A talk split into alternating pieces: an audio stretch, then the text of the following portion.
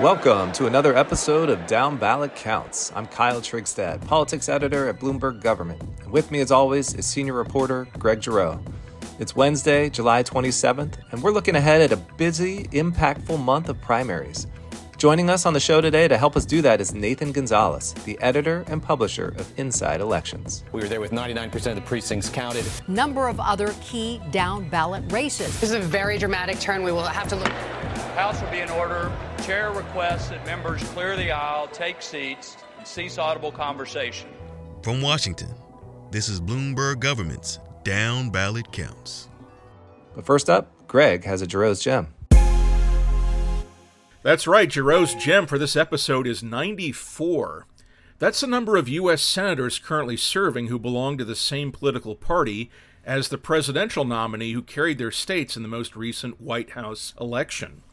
Put a different way, just six of the 100 senators are either Democrats from states Donald Trump carried in 2020 or Republicans from states that Joe Biden won in 2020. This is an extraordinarily high level of straight ticket voting that really shows just how much presidential and Senate election results move in partisan tandem. In the early 1990s, only about half of the Senate seats were held by the party that won the 1988 presidential election. There are three Republicans from Biden states Susan Collins of Maine, who was reelected in 2020, Pat Toomey of Pennsylvania, who's not seeking reelection on November the 8th, and Ron Johnson of Wisconsin, who's been targeted for defeat by Democrats because he is the only Republican senator seeking reelection from a state that voted Democratic for president. Wisconsin Democrats will choose their nominee against Johnson on August the 9th. The Pennsylvania seat Toomey is giving up also stands out as a top prize for Democrats who are defending the narrowest possible majority in the Senate. That marquee race pits Democratic Lieutenant Governor John Fetterman against Republican Mehmet Oz, a doctor and television personality. The three Democratic senators from states Trump won in 2020 are all up for re-election in 2024. Joe Manchin of West Virginia, Jon Tester of Montana, and Sherrod Brown of Ohio. Thus, there is no Democratic senator from a state Biden lost in 2020 who's up for re-election on November the 8th. But with Biden's approval rating sagging, barely 100 days ahead of the midterm election, some Democratic senators from mildly pro-Biden states face tough re-elections. They include Raphael Warnock from Georgia, Mark Kelly in Arizona, and Catherine Cortez Masto of Nevada. We'll know soon whether they can put enough political distance between themselves and Biden if the president remains unpopular. And that's your Giroux's gem. All right, up next, we'll bring on Nathan Gonzalez. This is Bloomberg Government's Down Ballot Counts. Joining us now is Nathan Gonzalez, who reports on, analyzes, and handicaps races at Inside Elections, one of the most trusted nonpartisan political newsletters there is. Nathan, welcome back. Hey, always a pleasure. Always only for you guys. Only it's a it's a special occasion. It is very special and it's also special because of what's about to come. We've got a big month of primaries starting next week. Uh, and we'll get to that soon, but I want to start more big picture, uh, if that's cool.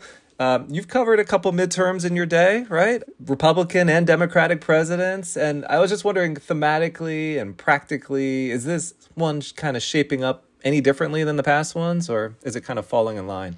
Well, it, for a while, it has, for most of the cycle, it has felt like a typical midterm election. But I will uh, if we're treating this like a therapy session, I admit that this is the time of the cycle where I kind of start to freak out a little bit. That like, what what if it's all wrong, right? Like, uh, there's been so much evidence and data that has been pointing toward that typical midterm election, but now we're getting a little bit of other, you know, tidbits here and there, like, oh, what if you know Herschel Walker isn't up to the task, or or what if J.D. Vance isn't going to run a campaign, or just uh, why is the generic ballot um, kind of detached from President Biden's job approval rating, and so you know it, it starts to make me second guess a little bit. But then I have to sort of take a deep breath and remind myself that there's still you know a few months before the election and these next few weeks are going to be critical not just because of the primaries that we'll talk about but this is really when the candidates the the campaign committees the outside groups, everyone is going to be going into the field to take the temperature, to poll a lot of these races, and really get actual data on what's happening. And so I, I feel like the picture is going to be more clear even over the next month than what we have now. But but in general, I'm still expecting uh, Republicans to do well. Uh, I think it's just a, a, measure of how well are they going to do. As we've talked about uh, for months now, I think Republicans have a, a, great opportunity to win back the House. It does feel like the House is easier. Uh, they only need a net gain of four seats now after the special election in Texas. Our current projection is a Republican gain of between 12 and 30 seats. And then in the Senate, Republicans only need a net gain of one. Our current projection is Republican net gain of one to three. But the Senate is, I, I think, by any objective measure, uh, more competitive for control than what the House is right now. You mentioned that range uh, in the House of between 12 and 30 seats, and that, that seems to reflect the sort of relative uncertainty we're, we're in right now. Um, but the other, like the number that sticks out to me there isn't the 12, it's the 30. Um, given that this looks like such a good year for Republicans, um, I was wondering why that's about half what they got in 2010. You know, what's capping that? I think there's a, a few things. You know, 30 is is first of all, right about it was right on the historical average for a president's party losing House seats going uh, in a midterm going back a century. So 30 is right on target. We have to remember that Republicans gained 12 seats in 2020. I think that they uh, already took over some of the low-hanging fruit and and ate into or maybe cannibalized some of their 2022 gains with those 2020 gains. And then redistricting. Uh, there were a couple of states where Republicans either strategically or the legal pressure um, uh, they weren't as aggressive as what they could have been. They weren't as aggressive in Texas as probably what they could have been. They sort of gave Democrats some uh, a couple solid seats so that they could have their own solid seats. So they, I think that limited uh, Republican uh, kind of this this range right now. But the, but there there is a lot that uncertainty that we were talking about at the beginning. There's just we don't know how deep the vulnerabilities go for Democrats right now, and we're we're hopefully going to find out uh, here pretty soon. And Nathan, could you explain for our listeners why is the House a much tougher hold for Democrats can, than the Senate? And uh, as unlikely as it sounds, is there any scenario under which Democrats could hold both chambers of Congress? Well, we, we should always be open-minded. I think hopefully we've all we've all learned over the last few cycles that sure it is technically possible that Democrats hold both the House and the Senate. It's just unlikely right now.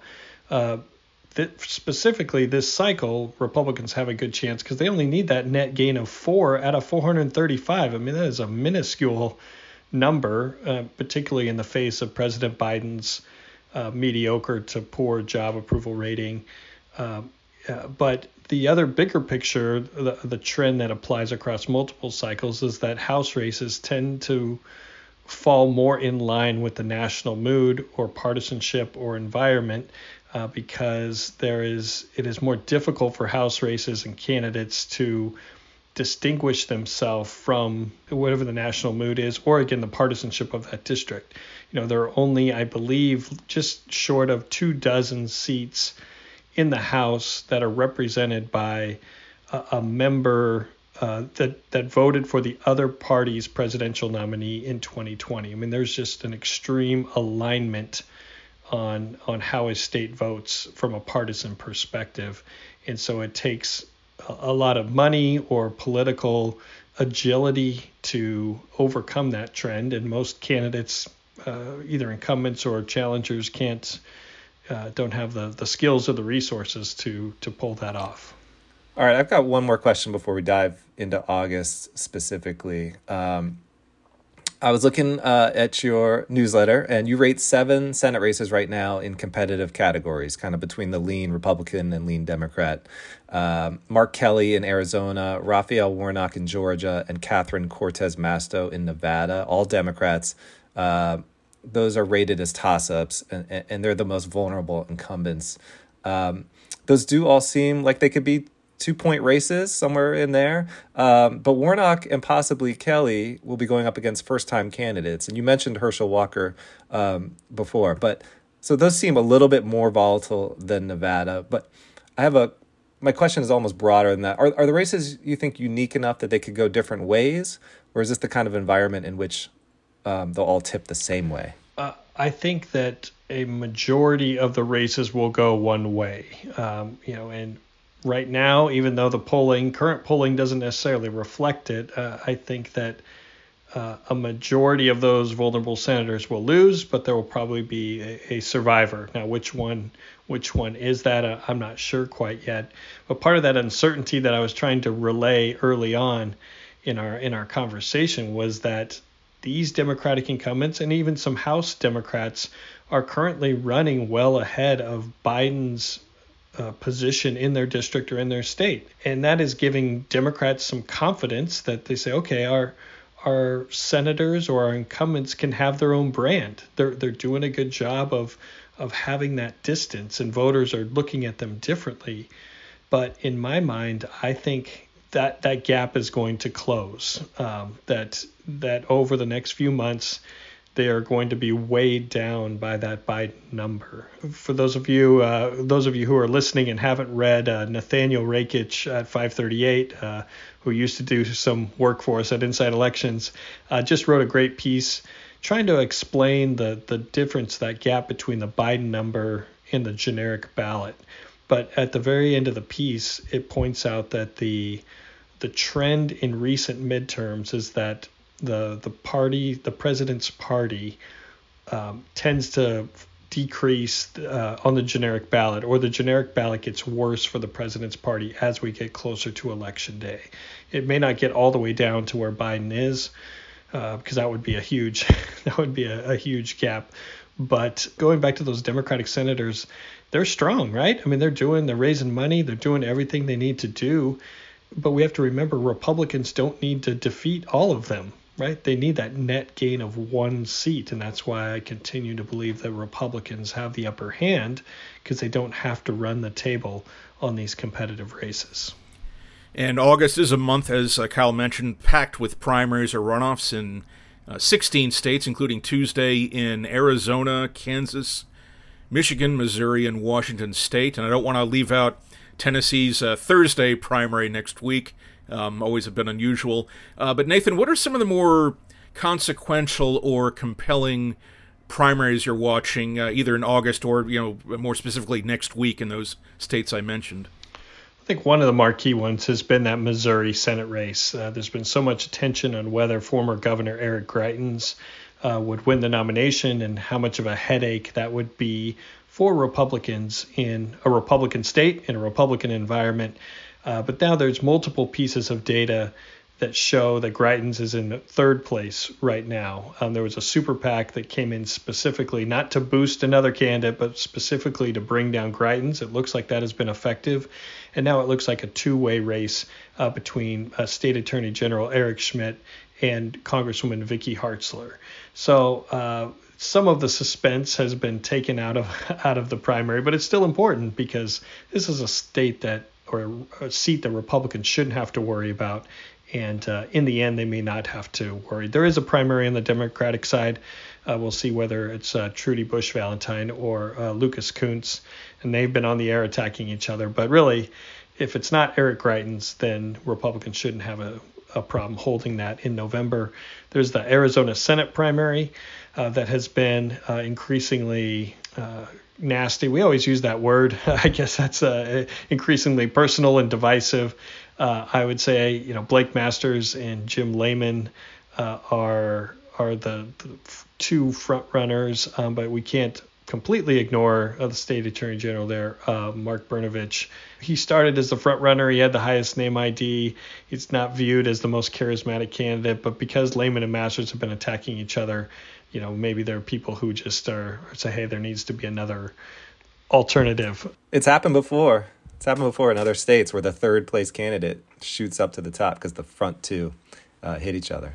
And, and Arizona also has that gubernatorial primary between uh, between Lake and, and Karrin Taylor Robson uh, that is those are that's a key a key primary uh, as well and, and, a host of house races but yeah to me it's like choosing between my children they're all kind of my my favorite uh, favorite races And we've also got four special U.S. House elections in August uh, in Minnesota on the 9th, Alaska on the 16th, and then two in New York uh, on the 23rd.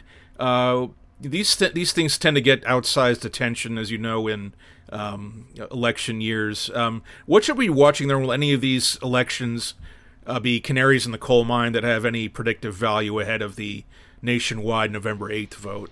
Yeah, we'll see. Uh, uh, I, you know, the special election that already happened in Nebraska, caused by Jeff Fortenberry's uh, resignation, uh, was interesting because I, I feel it was post Dobbs decision, post Roe v. Wade uh, reversal. The Democratic candidate overperformed, and the narrative was, well, it was it was because of the Supreme Court. And I'm I'm open to that possibility, but we really don't have a lot of specific data uh, showing that that that was really the motivation for voters behind it. We don't have exit polling in House special elections, although we all, at least the three of us, wish we did. Uh, and so when we when we go forward with these specials, uh, you're right, absolutely right, Greg, that it, they're going to get outsized attention. But I'm just still so cautious in extrapolating too much from those. Um, one of the, the more interesting one, I think the one to replace Delgado is interesting, and the Minnesota special is also interesting, but the Alaska one, just by nature of having Sarah Palin in it, is fascinating. Uh, she did finish first ahead of the field in the top four, but it, I, I, think Begich uh, probably has the advantage. My colleague Jacob Rubashkin has been writing about uh, Alaska ex- extensively, and he months ago was talking about, you know, Palin with name ID, crowded field, probably finished first, but how Begich was actually well positioned. And and Begich, it throws me off because we all know so many Democratic candidates. There are so many Democratic politicians named Begich there, but this is the Republican Begich uh, that's running in this particular race. And of the 10 Republicans who voted to impeach Trump in January 2021, six are seeking or sought reelection. Uh, two have faced the primary voters David Valadao of California, who narrowly advanced to the general election, and Tom Rice of South Carolina, who was decisively defeated. I was wondering how you might assess the reelection prospects of any of the others. You've got uh, Peter Meijer in Michigan coming up, um, Jaime Herrera Beutler, and Dan Newhouse in Washington State. That's a top two primary, also on August the 2nd. Liz Cheney is the last of the 10. Um, and the last of those six seeking reelection to face the voters. That's on August the 16th. In Meijer's race, as you know, we've heard a lot about Democratic meddling in this Republican primary. Um, but what are your thoughts about those uh, those remaining uh, House Republican Trump impeachers who have yet to face the primary voters? Yeah, in all of these cases, and I'll say all races in general, you'd rather have more data than than less data.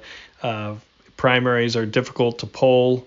Uh, but when you, if you were to pin me down, which you kind of are right now, virtually twisting my arm, um, I think Congressman Meijer in Michigan is an underdog heading into the primary. At this point, I would be surprised if he won. Uh, in Washington State, uh, I've been led to believe by sources who are following the race closely that both Newhouse and Herrera Beutler are in good shape to make the top two. Um, you know, Newhouse might end up facing a Democrat uh, in the uh, you know a Democrat finishing one and two with him setting up the the general election.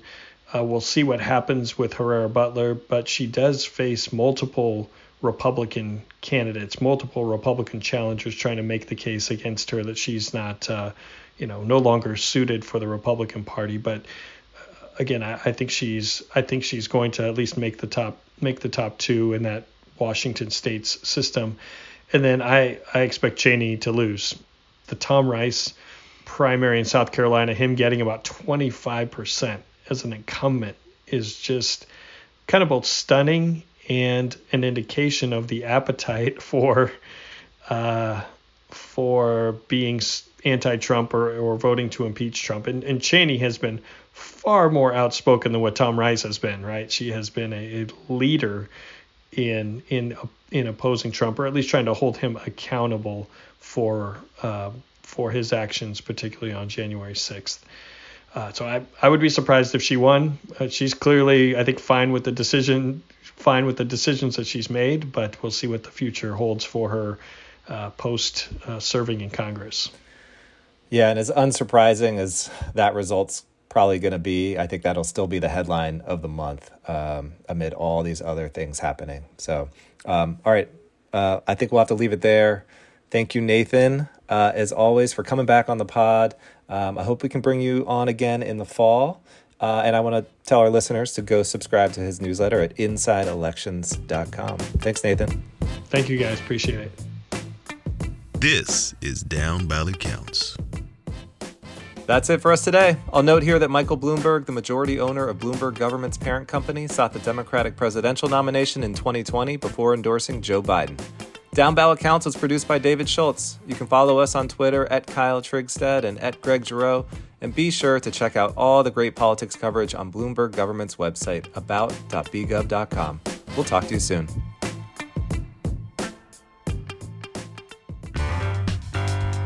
Have you ever thought to yourself, how is that legal? Why is that legal? Have you ever seen a big trial in the news and wondered, what's really happening there? Have you ever pondered the question, why are lawyers the way that they are? And how much money do they really make anyway? These are the things we live and breathe over at On the Merits, Bloomberg Law's weekly legal news podcast. On the Merits looks into the biggest stories playing out in the legal industry right now, and we feature the finest journalists covering the biggest legal stories from across the Bloomberg Law newsroom. You can hear it wherever fine podcasts are found. Thanks for listening.